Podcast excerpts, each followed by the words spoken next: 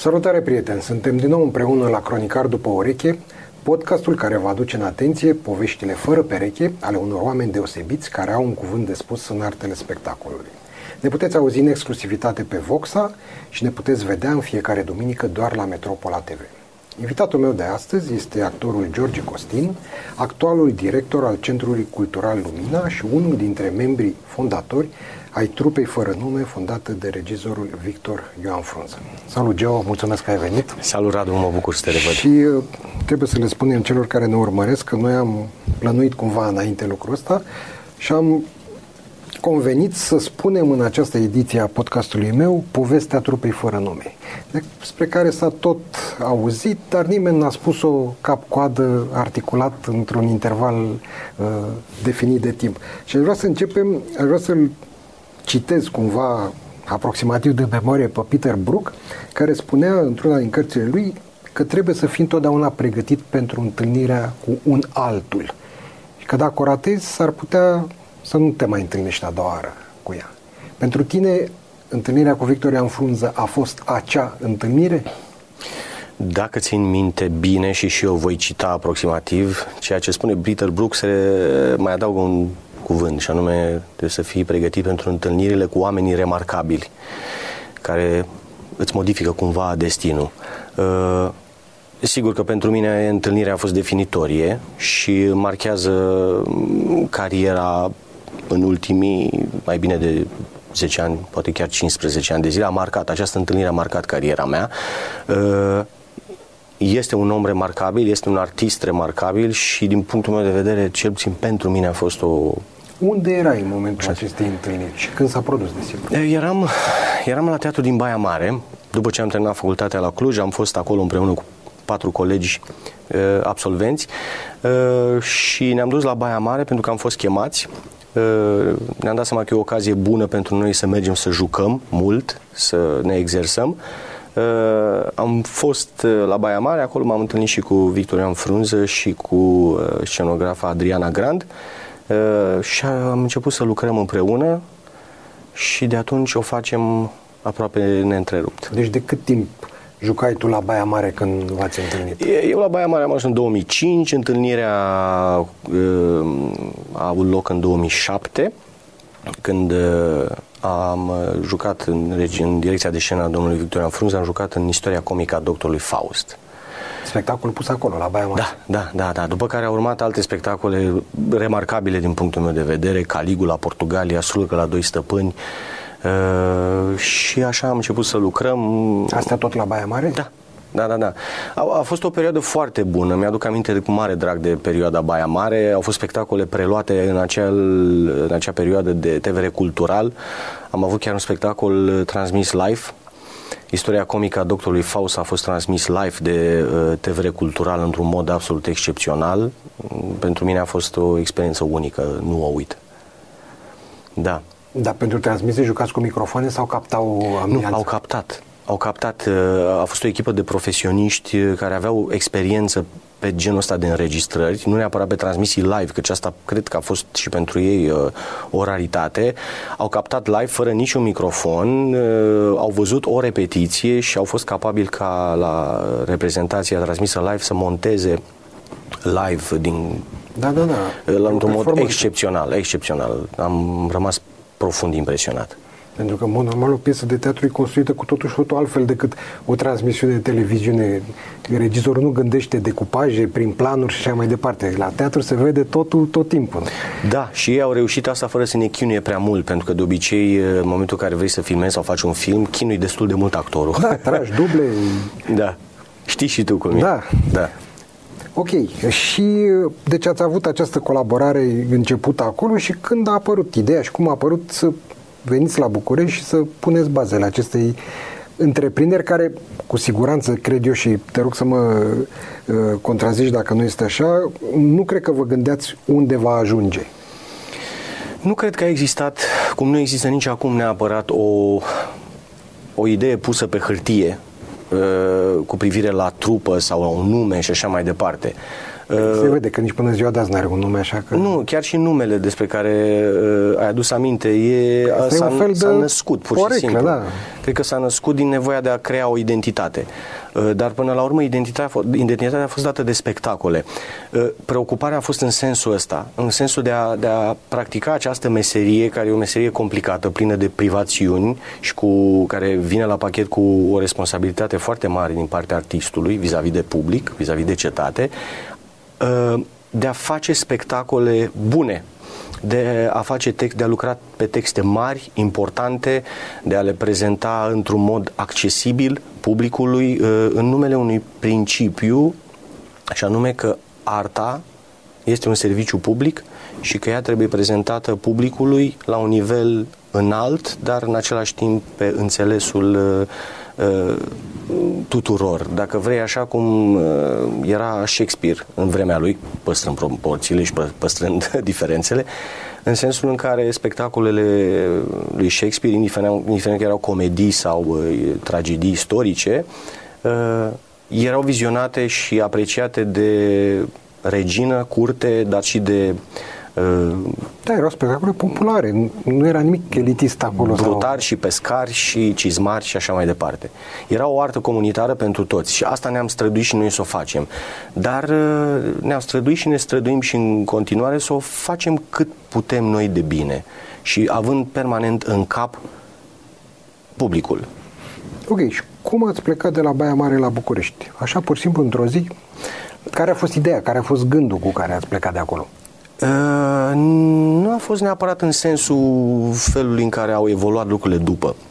Îmi aduc aminte că după ce am plecat de la, uh, de fapt în paralel, uh, eram încă la Baia Mare, am lucrat un spectacol excepțional, care, pe care îl iubesc și acum când mi-am aminte de el, Deșteptarea primăverii la Teatrul Maria Filoti din Brăila, uh, unde am jucat Melchior. Un spectacol... Tot în regia domnului Frunză? Da, da, scenografia minunată a Adrianei Grand. Un spectacol excepțional, uh, pus uh, într-o perioadă și într-un teatru care era într-o perioadă la rândul ei excepțională.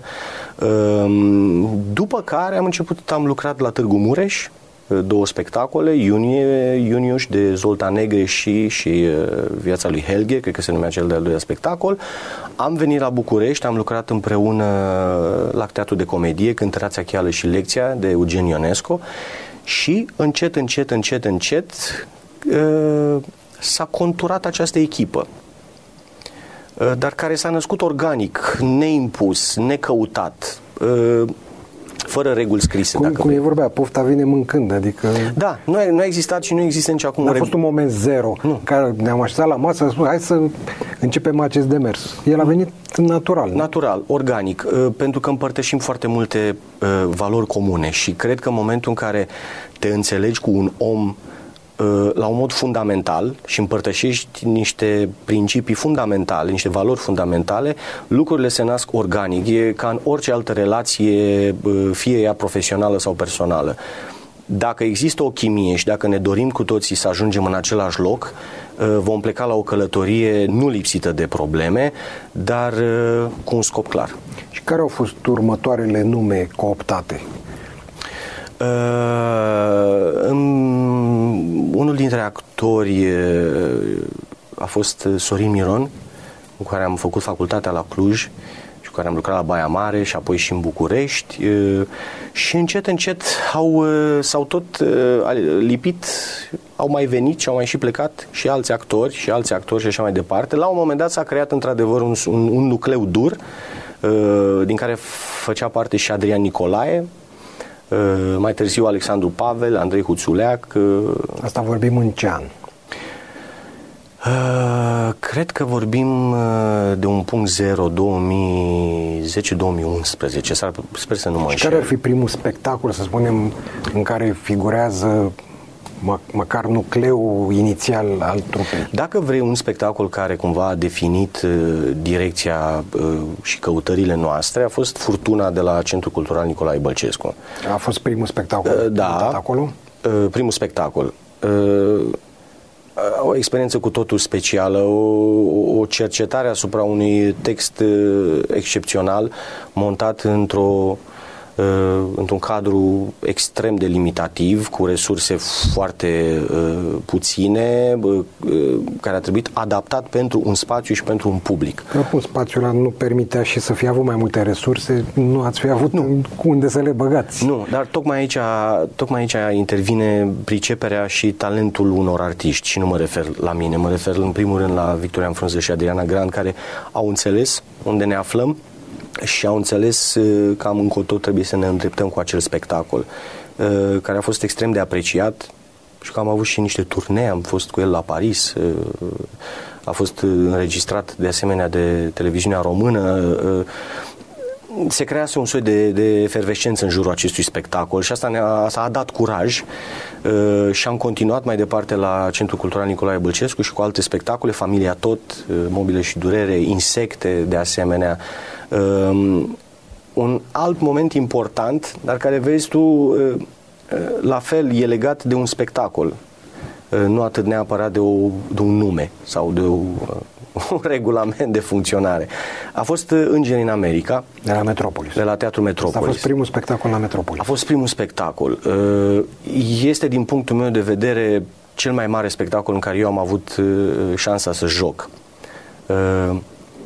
se juca în două seri diferite. Când l-am jucat prima oară într-o consecuție fără pauză în aceea da, zi. Se, așa se juca în general și în alte părți sau doar asta a fost viziunea domnului Frunză? Nu, spectacolul este gândit în două părți și pentru că este epic, uh, el se joacă în două părți pentru că fiecare parte are trei ore jumate minim. Prima oară când am făcut un jnur, l-am făcut complet și cred că a durat undeva la șapte ore. Uh, a fost un tur de forță excepțional.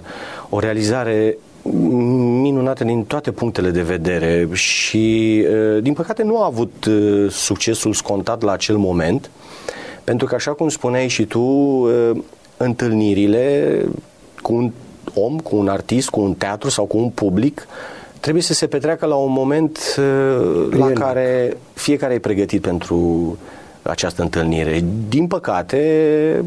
Eu știu, e... și domnul Frunze mi-a mărturisit că ăsta este spectacolul cu, la care a avut cel mai puțin succes în București, cel puțin. Deși e un spectacol în care a crezut foarte mult, în care a investit foarte mult, adică așa ca și artist, fie ca regizor sau actor, îți dai seama când un spectacol nu e ce trebuie și când n-ai nimerit-o... Sigur e, o simți. N-a fost cazul la Îngeri în America și cu totul asta publicul n-a Poate a fost prea devreme. Dacă, a fost, dacă vrei, o construcție prea mare pusă pe o bază prea mică și uh, nu a putut, baza n-a putut să susțină spectacolul. Uh, nu, nu pot vorbi despre acest spectacol în termen de succes sau insucces. Spectacolul a fost mare, a fost uriaș. Uh, pentru mine a fost o experiență unică, irepetabilă de atunci până acum. Uh, Mai și... ții minte de câte ori s-a jucat sau mă, cu aproximație? Nu, n-aș ști să-ți spun asta. Oricum s-a jucat de prea puține ori. Spectacolul merita să se joace mai mult. Dar a fost o experiență și uh, lucrurile ulterior au evoluat uh, uh, într-un mod natural. Uh, de acolo am continuat cu... Uh, Știu, dar n-aș vrea rog, să, te rog. Uh, să o luăm prea repede înainte. Aș vrea să Sigur. ne întoarcem un pic la centrul Nicolae Bălcescu. Unde eu, eu cred că un moment important a fost 2015 când ați avut mobilă și durere, da. pentru că asta v-a asigurat cu siguranță o foarte mare vizibilitate pe care al minter nu o aveați, fiind așa o chestie mai mult underground pour le connoisseurs, pentru că acest spectacol a luat o grămadă de premii. Ați avut nou, două, au fost două nominalizări la premiile Uniter pentru rolul principal și rol secundar. Uh, Victoria Frunza a luat premiul pentru regie, a fost nominalizat pentru cel mai bun spectacol a fost un boom. Eu spun sincer că atunci am auzit și eu de ce se întâmplă acolo la centrul Nicolae Bălcescu și am fost foarte curios și am venit să văd și mă rog, așa a început aventura. De atunci am văzut toate spectacolele. Voi ați resimțit chestia asta cu mobilă și durere, că a fost un hit?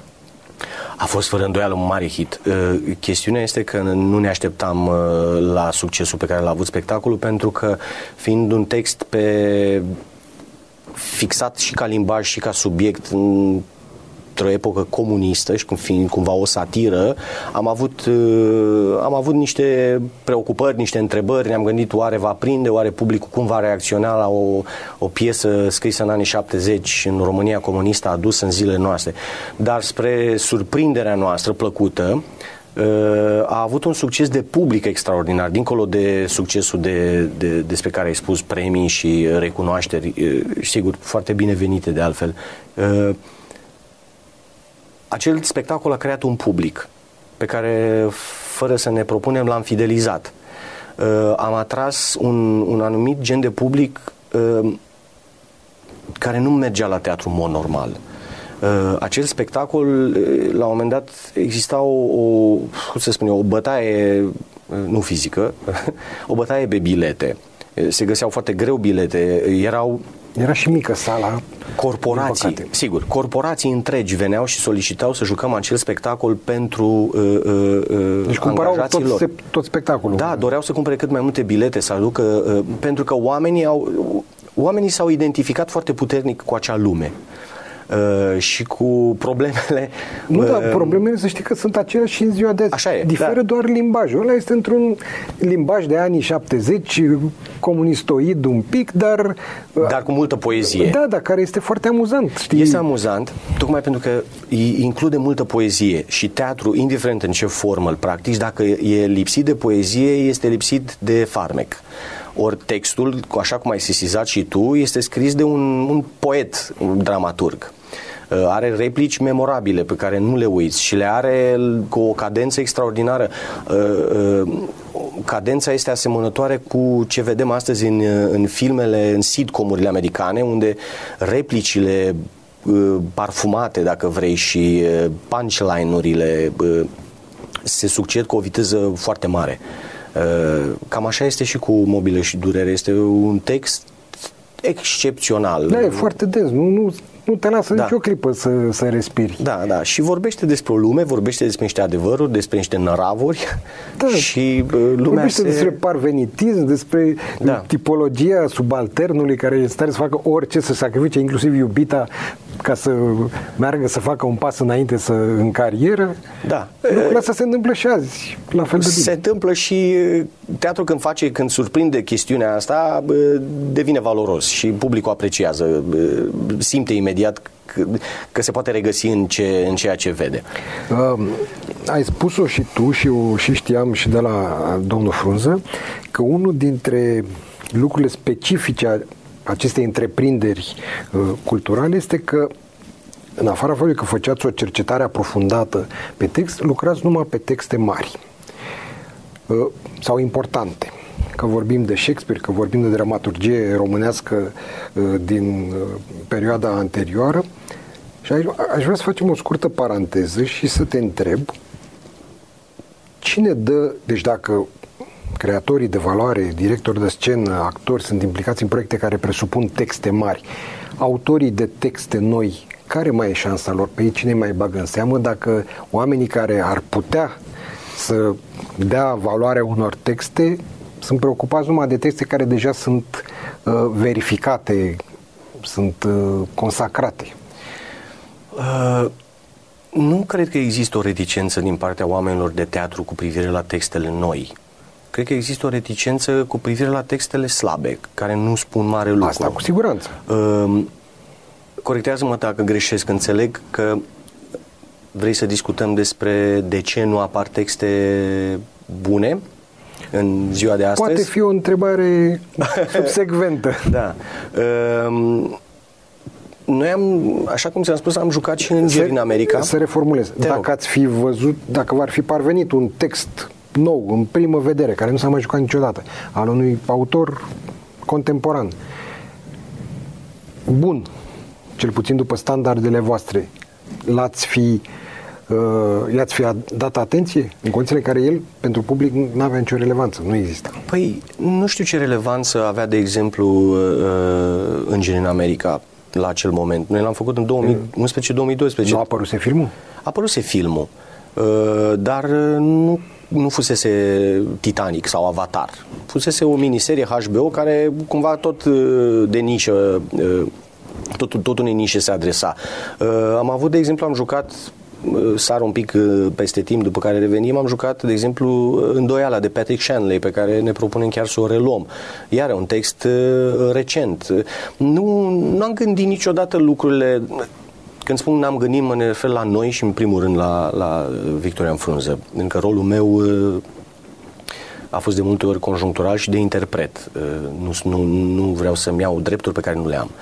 Dar noi am gândit să facem textele nu în funcție de perioada în care au fost scrise, ci în funcție de valoarea lor. Și sunt convins că dacă ar apărea astăzi un text scris astăzi, pe care noi îl considerăm fiind, fiind important și ca transmițând ceva publicului, sigur l-am Ok, să închidem paranteza. și acum, revenind, uh, textele pe care a lucrat uh, Victoria în frunză, cel puțin din ce am văzut eu, sunt texte, să le spunem, clasice, dar abordările sale sunt uh, originale, interesante, fără a vrea să șocheze cum se mai întâmplă acum. Nu vine cu niște chestii nemai văzute, din care să nu mai înțelegi nimic, care să nu mai aibă nicio legătură cu ideea dramaturgului. Deci sunt niște abordări clasice, dar cu o doză mare de originalitate, de, de inovație și aș vrea să punctez aici și să-mi spui și părerea ta, la Steaua fără nume, de exemplu, despre un spectacol mai degrabă duios, dacă mă întreb pe mine, decât comedie. Adică n-aș fi zis niciodată că Steaua fără nume o comedie. Deci, în prima parte, cel puțin, când e episodul din gară, deci acolo râs cu lacrimi la versiunea uh, pusă de voi. N-am văzut uh, alte versiuni ca să știu dacă e un loc comun sau a fost, dar uh, mie mi s-a părut foarte uh, îndrăzneață această abordare. Uh, în primul rând vreau să spun că Mihai Sebastian e cel care scrie exact. comedie. Uh, noi nu am tratat-o nici ca o comedie, n-am tratat-o nici ca o, o tragedie sau o dramă sau dramedie sau ce vrei tu. Am tratat așa cum am înțeles-o și așa cum am citit-o. Preocuparea este să înțelegem bine textul, să înțelegem bine ce este acolo, povestea. Asta e prima preocupare. Nu este de a face neapărat dintr-un text o comedie sau altceva, sau de o fixa într-un gen. De obicei, e foarte interesant că și atunci când vrei să asta o spun din perspectiva mea de actor, citești un text la prima vedere și ai impresia că el se, e într-un fel după care te apuci și lucrezi. Și este așa fascinant să vezi cum lucrurile se duc în firescul lor și cum de multe ori te îndepărtezi foarte mult de ceea ce ți-ai propus. Munca în teatru nu este, cum să spun, nu este atât de predictibilă.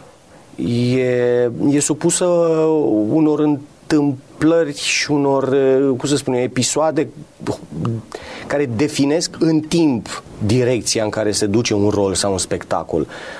Eu am să-ți spun că de multe ori am, am descoperit niște lucruri esențiale după a doua sau a treia reprezentație pe care...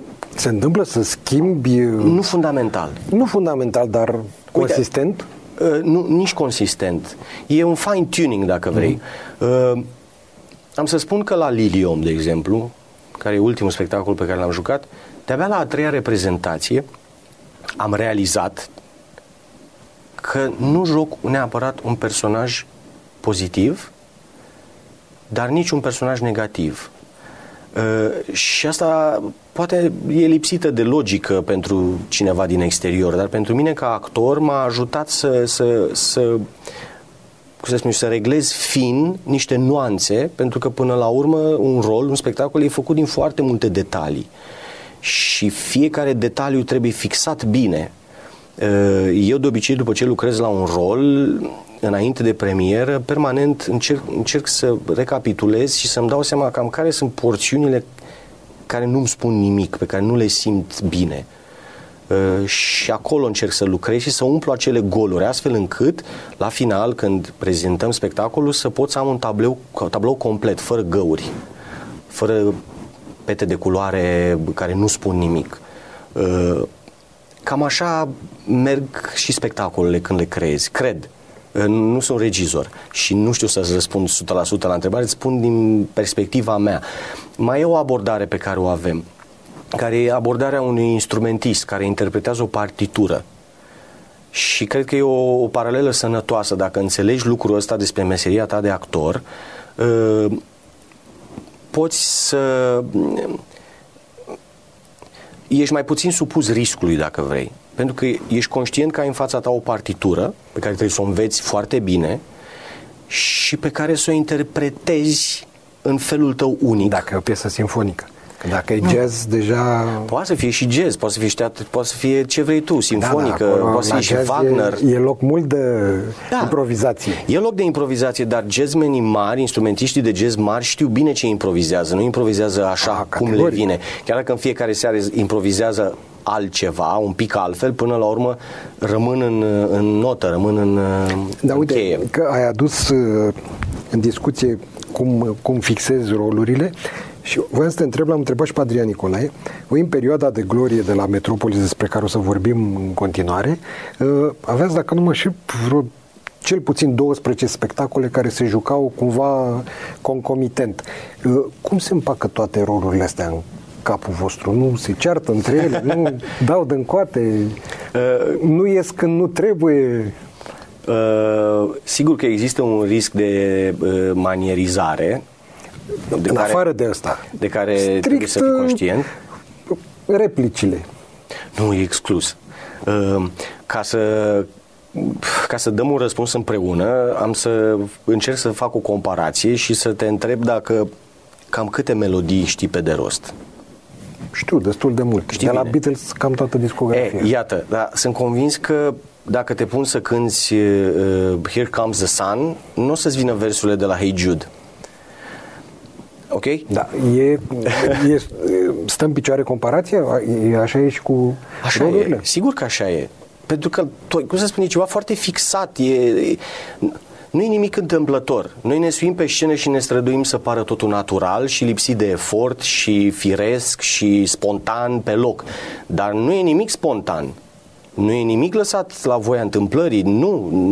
Noi am lucrat câteva luni bune pentru a-ți prezenta acest lucru atât de relaxat. Uh, și un balerin când dansează sau un dansator când dansează, nu știi ce va face, nu știi unde se va duce. El știe foarte bine, dar te surprinde. Uh, nu trebuie să te lase pe tine ca spectator să-i vezi munca din spate, trebuie să-i vezi doar rezultatul. Așa, ne, așa suntem și noi. Da? Uh, am muncit mult la un spectacol. N-am, n-am voie să-l greșesc, n-am nevoie de suflări și n-am nevoie să mi-aduc aminte cine sunt. Aoleo, stai că acum jucăm Amadeus sau joc mobile și durere. N-ai, nu mi-am pus niciodată problema că aș putea să le încurc. Nu. Bun, și după ce nu mai joci un spectacol, cât timp îți mai rămâne rolul undeva acolo? Am avut uh, ocazia, uh, nu de multe ori, am avut ocazia să reluăm anumite spectacole pe care nu le-am mai jucat de mult și este e fabulos. E pe bicicletă? Este, este într-un fel. Uh, e un pic altfel. Simți, simți că nu mai poți neapărat să faci cum făceai, pentru că nu mai ai nici vârsta, nu mai ai nici locul. Uh, un spectacol de teatru e ceva foarte sensibil. El depinde de foarte multe lucruri. Depinde de, de, de momentul în care le faci, de vârsta uh, oamenilor, de spațiu în care ești, de teatru în care ești, de orașul în care ești și așa mai departe. În momentul în care îl iei și îl muți, uh, îmi place că domnul Victorian Frunză tot de această comparație. S-a spus că teatrele, spectacole de teatru nu sunt borcane de murături să le iei, să le pui, să, unde, care cum îți vine.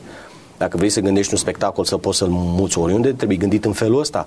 Dar dacă faci un spectacol pe, te- pe scena Teatrului Metropolis, care e o scenă atipică, cu niște, cum să spun eu, cu niște date, cu niște probleme și niște beneficii, dacă vrei. Trebuie gândit pentru acel loc, pentru acel public. și atunci, în momentul în care îl iei și îl muți în altă parte, aia presupune o adaptare și așa mai departe. Dar de uitat nu uiți 100%.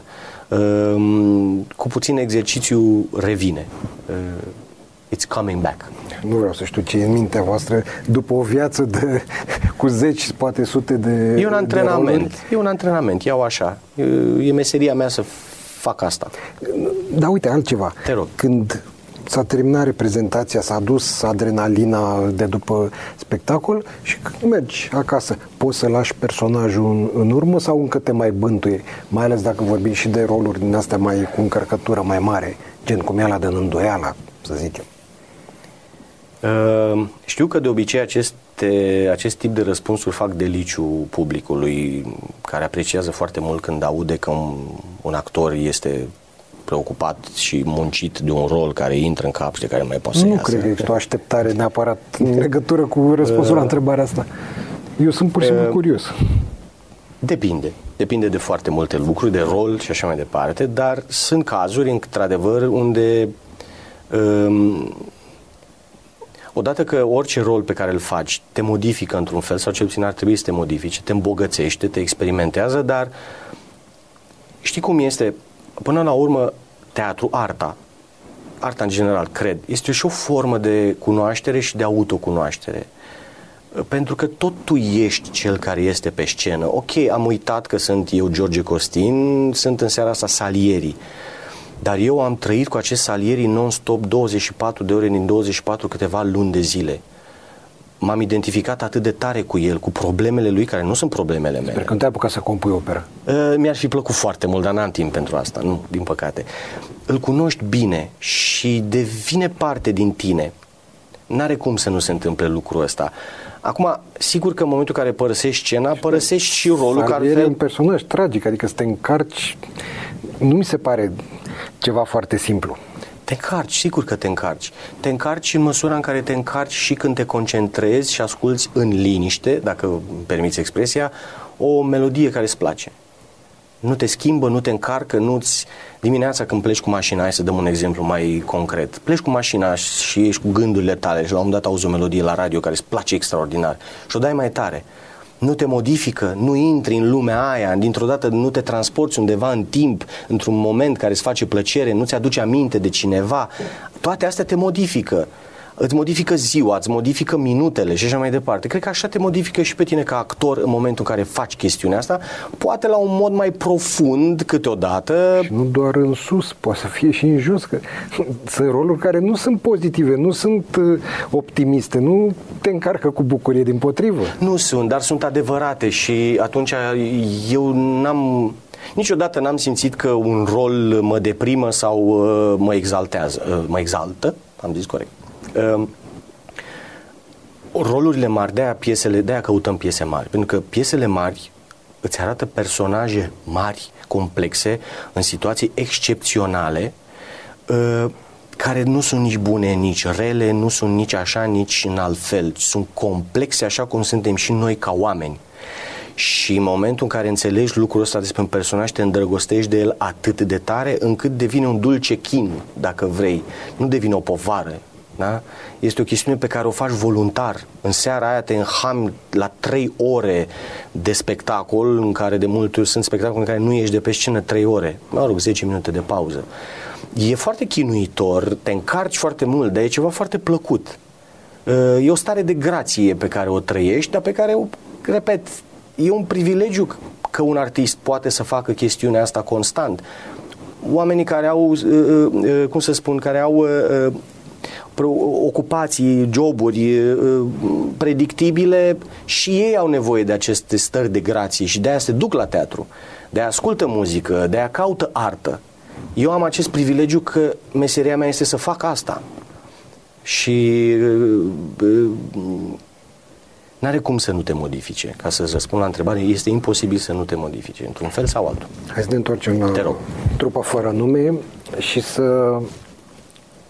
Deci la Metropolis prima piesă pe care a spus a fost în gen în America. Ce a urmat? A urmat uh, Visul unei nopți de vară de William Shakespeare. Minunat spectacol și acela a avut o viață destul de lungă. Uh, după care Tartuffe. Uh, și apoi am început să lucrăm un pic mai consistent. Cred că după Tartuf a urmat a 12-a noapte Hamlet. Nu, nu, Hamlet e mai târziu, Romeo și Romeo și Julieta, o scrisoare, o scrisoare pierdută. pierdută, Hamlet. Apropo, la o scrisoare pierdută, cine a fost cu ideea acelei uh, uh, inflații de tricolor? Deci era atâta tricolor în scenografie, în costume, mi se pare că și mici aveau stegulețe cu da, tricolor cred că da. Că, sigur a fost, a fost inspirația creatorilor spectacolului, mai mult ca sigur directorul de scenă și scenograful au gândit cumva, dar e logic, nu a fost nimic căutat. Soluția e logică și nu sare în ochi, e... Uh, de sărit în ochi sărat, adică nu avea cum să nu, să nu remarci. Da. Era de acolo, într-adevăr, că uh, nu rezona foarte bine cu conținutul piesei. Uh, ce este frumos și ceea ce am apreciat întotdeauna uh, la spectacolele uh, domnului Victorian Frunză, chiar și acelea în care nu joc, și ale Adrianei Grand, este că regia și scenografia devin roluri în roluri în, în spectacol. Regia e firesc, că practic regia îți dă tonul spectacolului, dar și eu am remarcat e că firesc, dar... scenografia Adrianei Grand joacă în spectacol. Da. Primul lucru, prima oară am la Mobilă și Durere, unde era acel decor piesele alea de mobilier atât de versatile și a, așa se schimbau și apăreau lucruri de acolo. Pur și simplu, mobila aia juca în spectacol. Da. Durerea, cu durerea veneam noi. Uh, Dar în ce spectacole n-ai jucat? Ei, sigur că mai sunt spectacole. Nu vorbesc de ce jucat. pune domnul Frunză în țară sau în alte părți. Vorbesc de asta, de aici. Mm, mai sunt spectacole în care nu am jucat. Uh. Dar chiar cum e? Cum își așteaptă actorul rolul acela cu R mare sau rolurile mari? Pentru că nu poți să ai în fiecare spectacol rol principal, rol mare și așa mai departe. Nu am avut niciodată un rol pe care să vreau neapărat să-l joc. Niciodată.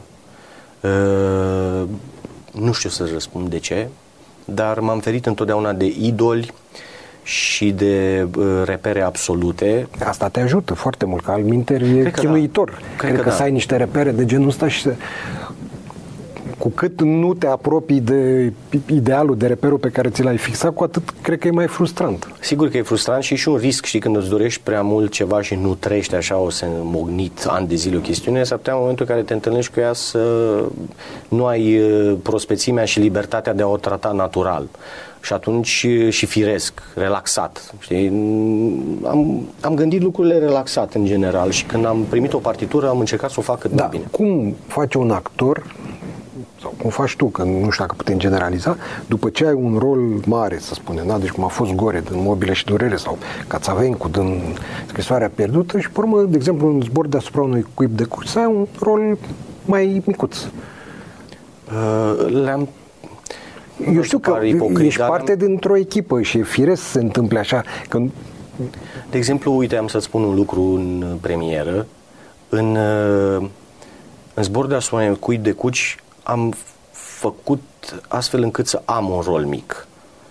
Adică la un moment dat am participat la distribuirea rolurilor și m-am auto propus pentru poate cel mai mic rol de acolo. Dar aveai cele mai mișto șosete. nu, nu, sunt, nu, n-a fost niciodată meritul meu. a fost meritul scenografiei.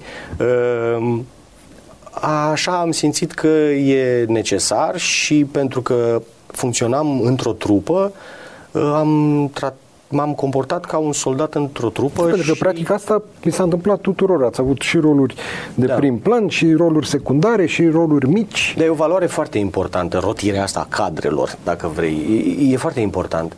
Ehm, e bine câteodată să, să, să îți asumi și roluri mai mici, dar să fii și pregătit în momentul în care joci într-o piesă unde greul pică cumva pe un personaj două, pentru că din scriitură lucrurile așa stau. Uh, e o responsabilitate foarte mare și una și cealaltă. Adică să știi că multă lume uh, poate fi tentată să-l invidieze pe un actor pentru că îl vede pe scenă pentru un rol principal. Dar uh, asta vine la pachet cu, cu niște lucruri pe care tu trebuie să ți le asumi și să fii pregătit pentru ele și nu toată lumea e pregătită Asta, să îndure când niște chestiuni. Când ai un rol mai mic, poți să spui că te odihnești un pic? Nu te odihnești deloc. Cu ghilimele de rigoare. Mai nu, am să-ți dau un exemplu. La uh, zborul deasupra cui de cuci eram permanent în scenă. Uh, am, nu aveai când să te odihnești. De exemplu, iar în uh, Titanic Vals am aveam o singură apariție în actul 3, dar îți mărturisesc că uh, o oră înainte de intrarea în scenă era un, eram într-o permanentă tensiune, tocmai pentru că nimic nu e mai complicat decât să ai o, o apariție într-un spectacol de trei ore să ai o apariție Da, de și 5 minute. Să te conectezi direct la tensiunea spectacolului. Da, da, da. Și Fără încălzire. Exact. E, e, e ceva foarte complicat. Pentru că lumea e obișnuită deja cu personajele, cu ea și apare cineva brusc, pe care nu știi ce e cu el. Tu trebuie să fii la înălțimea colegilor tăi care au, țin, au dus greu 2 ore 45 până intri tu peste 2 ore 45 tu trebuie să intri unde, unde au ridicat ei uh, nivelul. Și și asta implică, uh, implică un soi de concentrare și de seriozitate dacă vrei să-i spunem pe nume trebuie să iei lucrurile în serios și cu cât le iei mai în serios cu atât uh, ai șanse mai mari să iasă bine Deci ați avut o suită de spectacole absolut uh, deosebite la Metropolis. Ați luat o grămadă de premii. Mai știi, poți să faci o listă cu ce premii ați luat în această perioadă? Cred că am spectacole în care am jucat au, au luat cam tot ce se putea lua.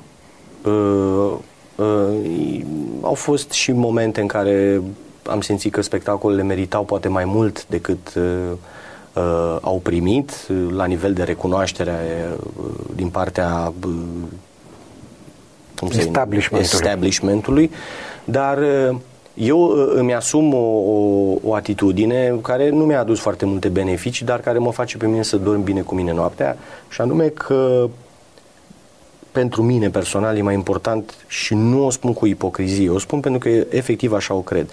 Pentru mine este important publicul, publicul, publicul, el este important. Nici un premiu din lume nu, nu te poate ajuta să fii în mai bun sau mai, să spun, îți dă un soi de celebritate de moment, dar uh, te poate îmbăta cu apă rece de multe ori. Da, când ai sala plină, afară faptului că dat fiind faptul că e sala plină, înseamnă că spectacolul este apreciat, vine lume, dar dacă e plină sala, simți un vibe special când ești pe scenă, adică simți lucrul ăsta? Ei, cum să nu?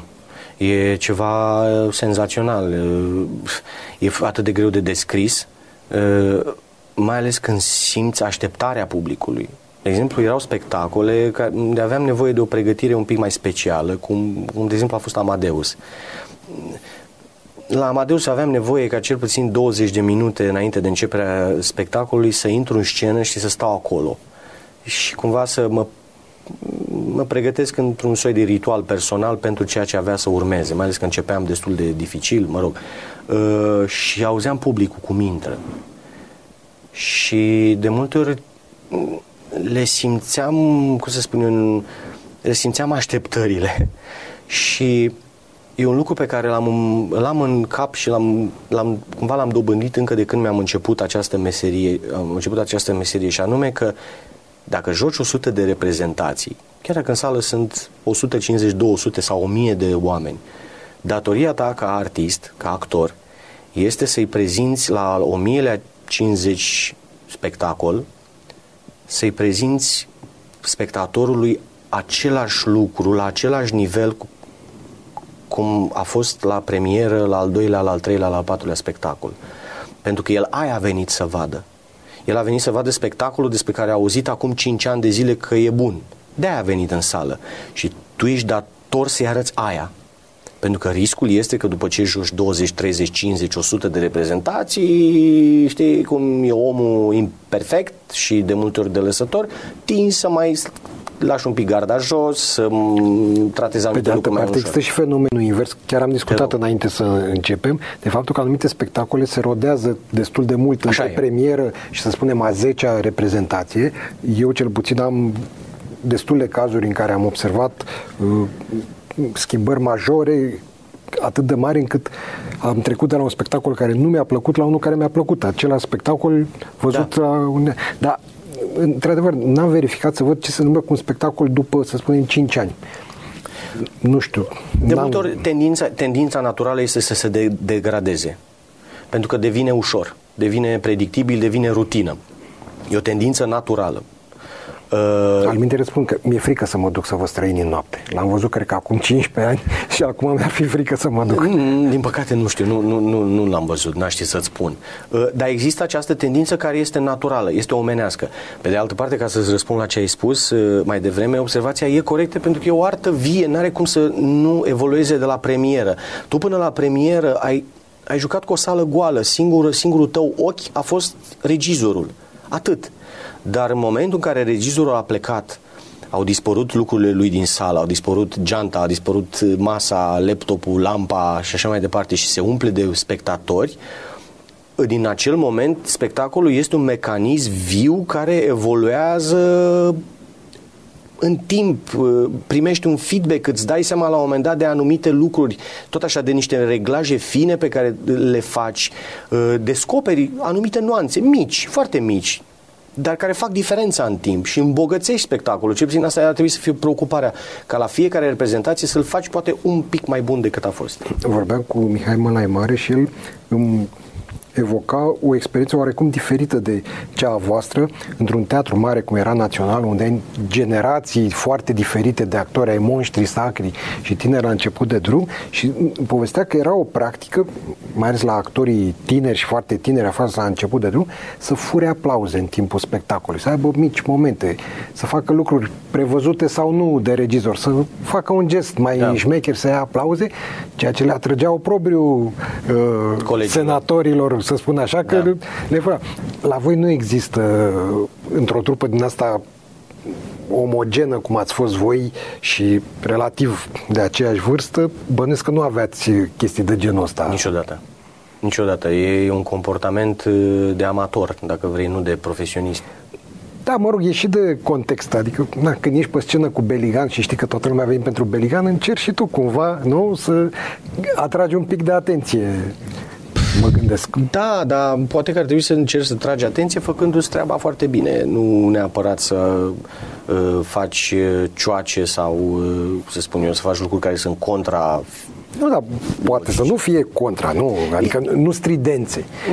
Da, sigur, înțeleg, înțeleg, orice actor vrea să fie văzut și e normal să se întâmple asta, dar absolut orice gest pe care îl faci pentru a fi văzut, părerea mea că trebuie să rămână în regulile jocului și în cadrul spectacolului, să nu fie o absolut. stridență. Uh, a evocat puțin mai devreme manierismul. Da. Și cred că ar fi lipsit de...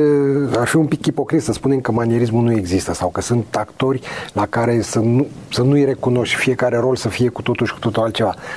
Dar este asta o preocupare pentru actori? Să lupți cu chestia asta sau din potrivă, poate e un avantaj, mă gândesc, nu știu. Uh, ar trebui să fie o preocupare. Acum, mai e o chestiune. Sunt uh, anumite tipologii de actori, de exemplu, lui de Funès, uh, care devin, sau Jim Carrey, da? care devin cumva personaje în sine și lumea merge să îi, îi vadă, să le vadă filme, spectacole. Și au creat propria tipologie și nu ies pe, din ea. Exact. Uh, și funcționează.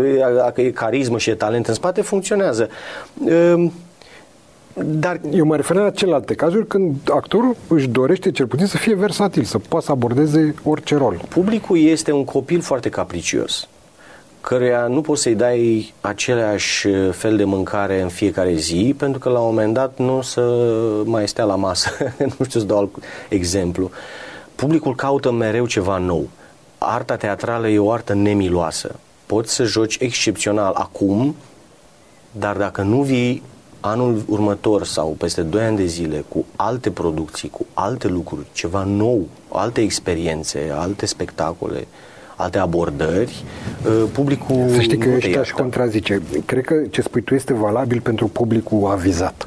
Dar publicul în sensul lui mai larg, mai general, eu cred că își dorește din potrivă să recunoască lucruri. El nu vrea să fie surprins.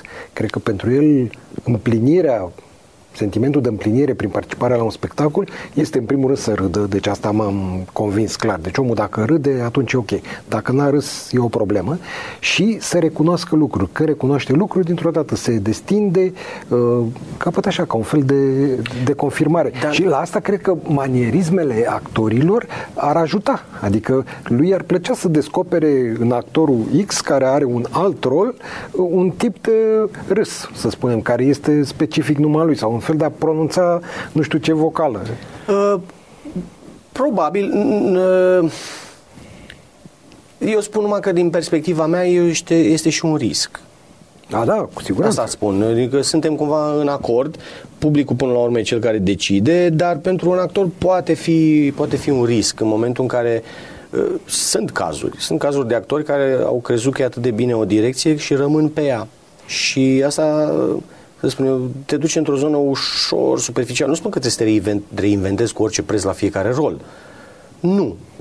Doar trebuie să tratezi fiecare spectacol și fiecare nou rol ca pe ceva nou. Și dacă îl tratezi ca pe ceva nou, nu are cum să nu iasă ceva Absolut. diferit. E?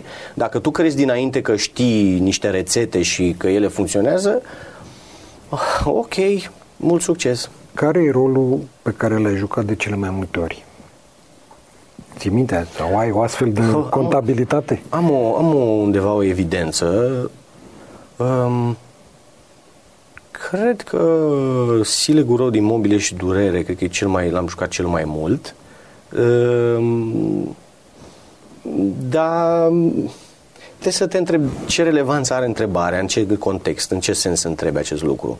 Nu, în niciun context. Pur și simplu să văd așa, în cazul tău personal, care este spectacolul care a trăit cel mai mult. Că practic asta înseamnă că dacă ai jucat de cele mai multe ori, înseamnă că spectacolul a fost uh, longeviv. Uh, E adevărat că sunt și multe circunstanțe exterioare care n-au treabă neapărat cu valoarea spectacolului sau cu succesul lui de, de public. Uh, toate spectacolele care am jucat mi se pare că s-au jucat prea puțin.